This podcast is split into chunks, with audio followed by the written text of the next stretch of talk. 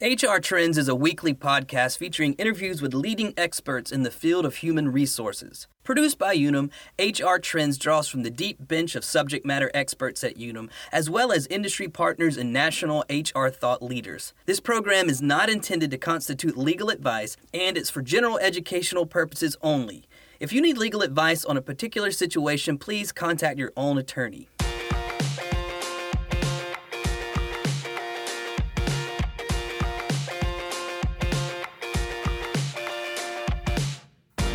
Welcome to HR Trends, a podcast that features the industry's leading experts discussing complex HR policy, compliance best practices, and people management.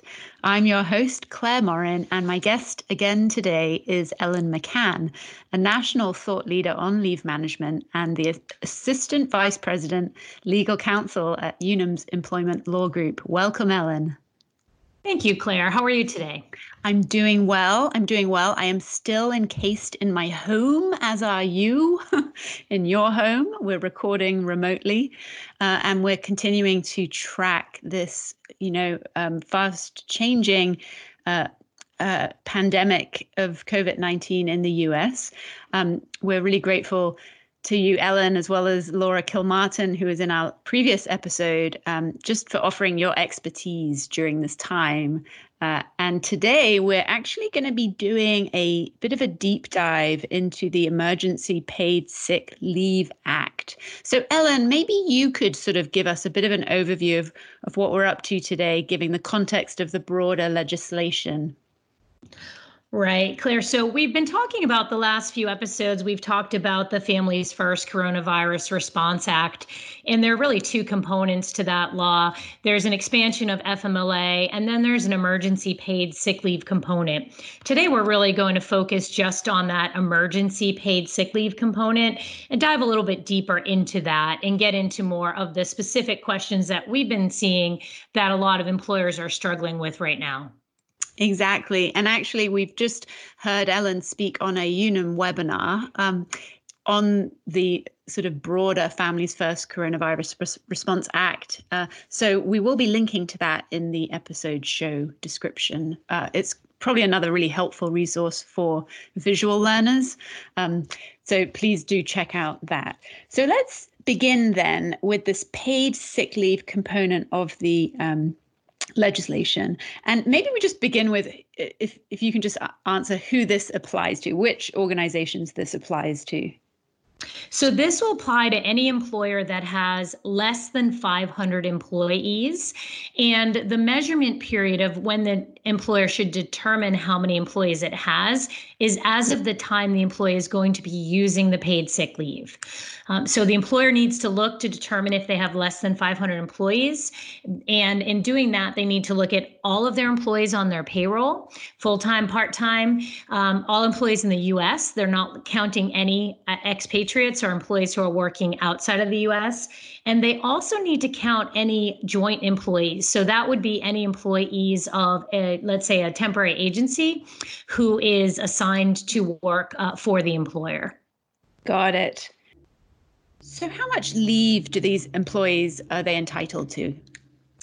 So, an employee is entitled to two weeks of their normal schedule. And so, if an employee is normally scheduled, for instance, to work 40 hours a week, that employee would be entitled to 80 hours of paid sick leave.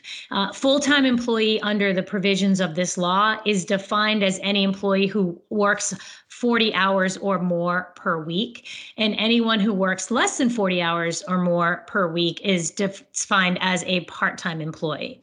Regardless, it is two weeks of the employee's normally scheduled work week. What if you have some employees who have really different schedules week to week? You know, who who what how would a sort of employer calculate how much time that you know, is there an average they would create Yes. And so they would look back uh, six months if the employee's been employed with them for six months. They would look over the prior six months and take an average of the weeks that the employee worked within that six month period. If the employee didn't work for six months, then they would look to the entire period of time the employee was actually employed. So, and what are the reasons that an employee would be able to take this paid sick leave?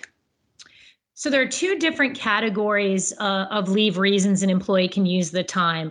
The first is if the employee themselves is either subject to a quarantine order or perhaps their healthcare provider has told them to self quarantine or the employee has some kind of medical condition that is necessitating that they do not work um, and that the, there is actually work for them and they do not work because of that. So that's kind of the first bucket or category of leave reasons. The second is if the employee cannot work because of issues that relate to another individual. So either the employee has a child whose place of school is closed and the employee has to care for them, so they cannot work, or the employee perhaps has to take care of an individual who is the subject of a quarantine order or their healthcare provider has advised them to self quarantine. What about uh, the situations occurring where perhaps somebody decides to self quarantine? You know, they may, may be exhibiting some of the symptoms. Um, would they then uh, automatically be able to uh, um, sort of have access to this form of paid leave? Are there any conditions around that?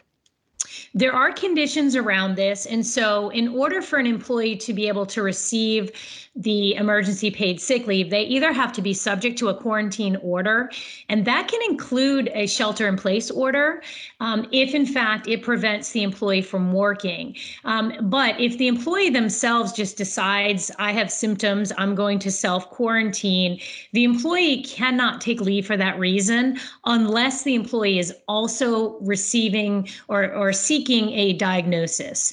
So, that employee who perhaps is having symptoms, they need to actually contact their healthcare provider and be seeking a diagnosis in order to be eligible to receive the emergency paid sick leave. Okay, and so the employer would essentially sort of encourage them to get in touch with their medical provider to get sort of guidance. Correct. And they would have to tell the employer the name of the medical provider that mm-hmm. advised them to quarantine or that they were seeking medical advice from. Okay, wonderful.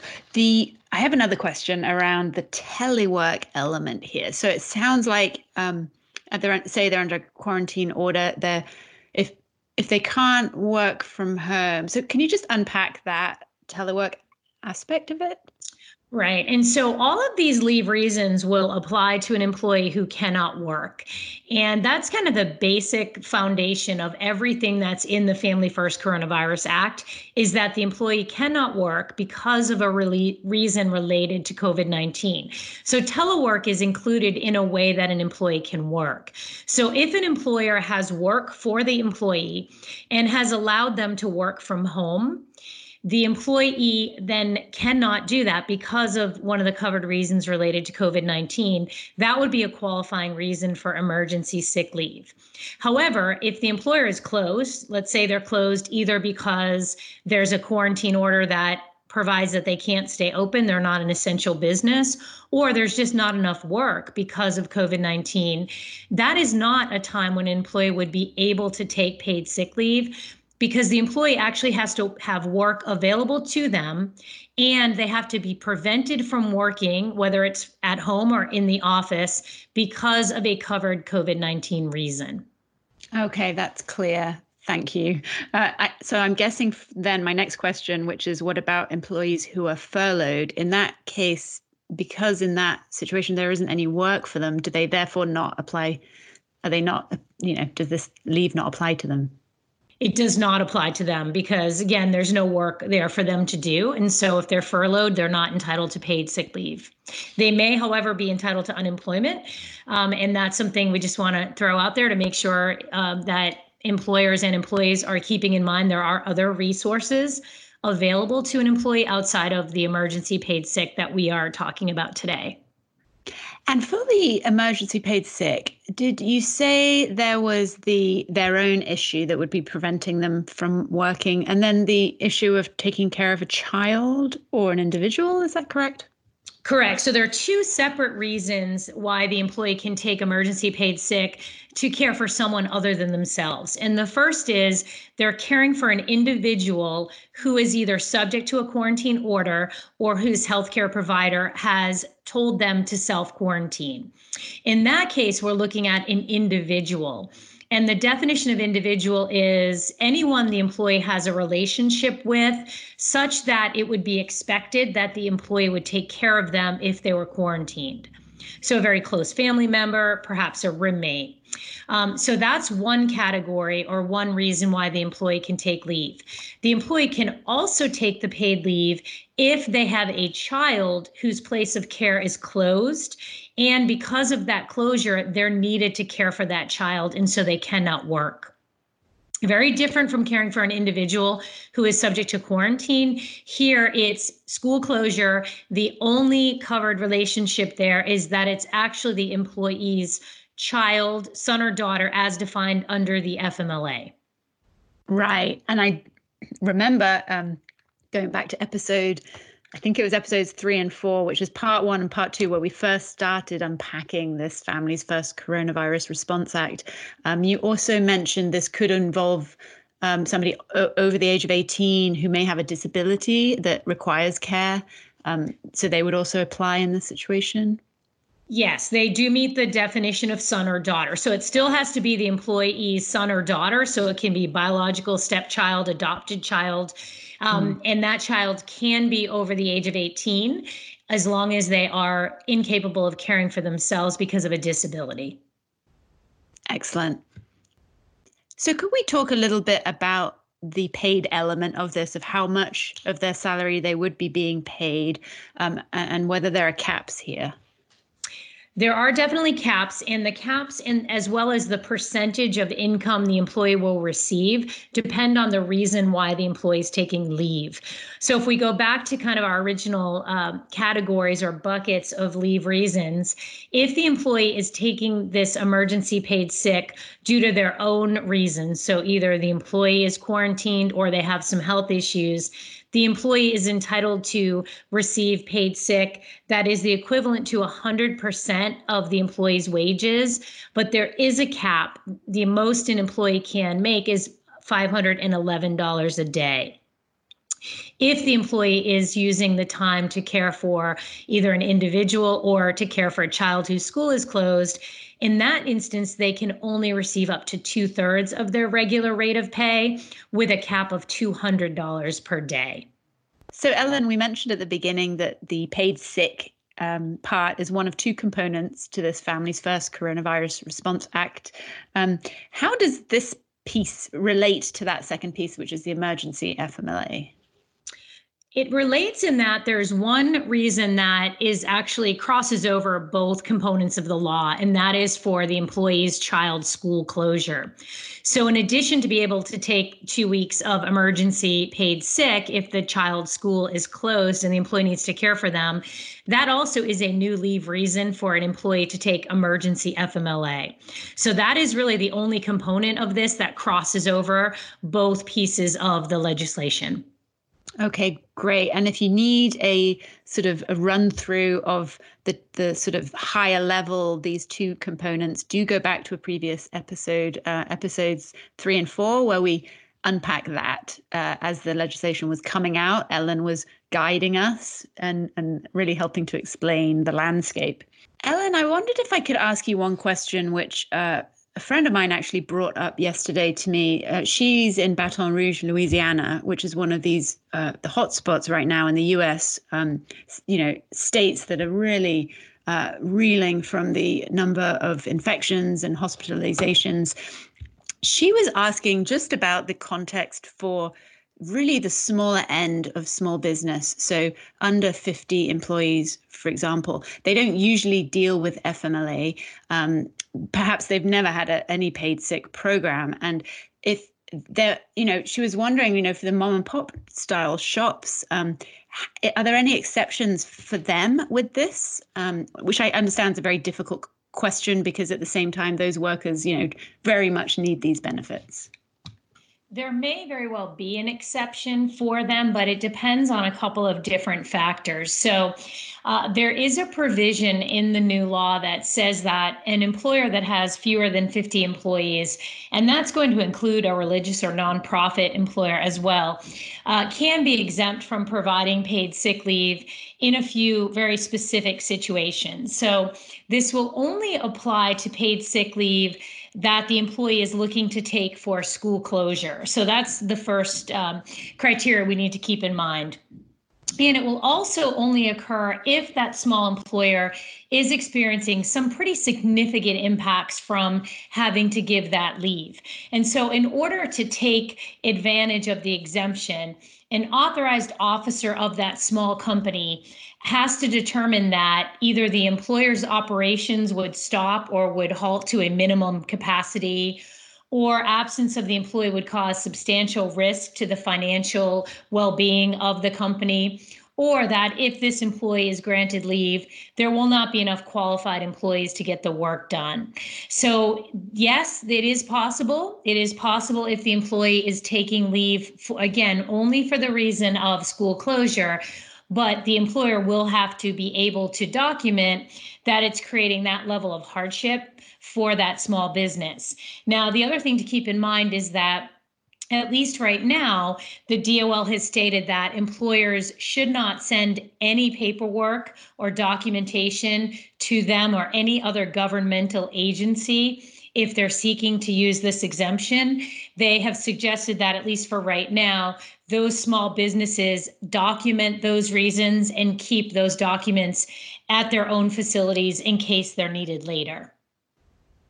Got it. So that's helpful context. So if the employee is actually diagnosed with, for example, COVID 19, that there wouldn't be the exception. But if it was the case where their child's school was closed and such, that's where the exception would come into play.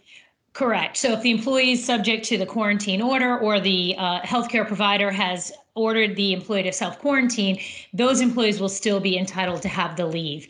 It will okay. only really be for those employees who are taking the time for school closure. And I think the rationale behind that, as we mentioned earlier, is that this is the only reason that overlaps both the emergency FMLA and the emergency sick. So that would have a much greater impact for employers because that can potentially be 12 weeks of leave.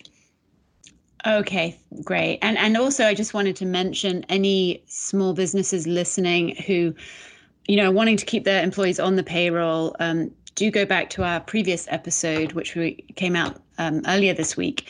Uh, we have Laura Kilmartin from our government affairs um, organization, and she really clearly explains that paycheck protection program and the funding available to small businesses. So do be sure to go and listen to that if you haven't yet. And just a quick heads up next episode um, every tuesday we release a new episode. Today was a special edition just to help clarify some of these really important elements. Next tuesday we're going to be bringing um, into the conversation uh, laurie mitchell who is a wonderful expert at unum um, around wellness. You know a good time to stop breathe and really talking about how we can be helping employees really cope with this new reality and potentially a lot of working from home situations. Um, many difficult issues are coming up right now, and we, we're going to be bringing in some experts to help offer some really helpful resources to companies of all sizes so please tune in next Tuesday. And as I mentioned, um, we do have uh, Ellen has been appearing in some really useful webinars. Please ch- head to our website to uh, find those resources. We'll also include links in our show description. So thank you, Ellen, so much. Um, stay well and and healthy, uh, and thank you to our audience. Just a quick note: um, you can contact us. We actually have a phone number. You can call us 207 200 85. Um, give us a call. We, we would love to hear from you and make sure that we're addressing your top concerns during this time. So thank you so much, Ellen. Thank you. Have a great day. Bye.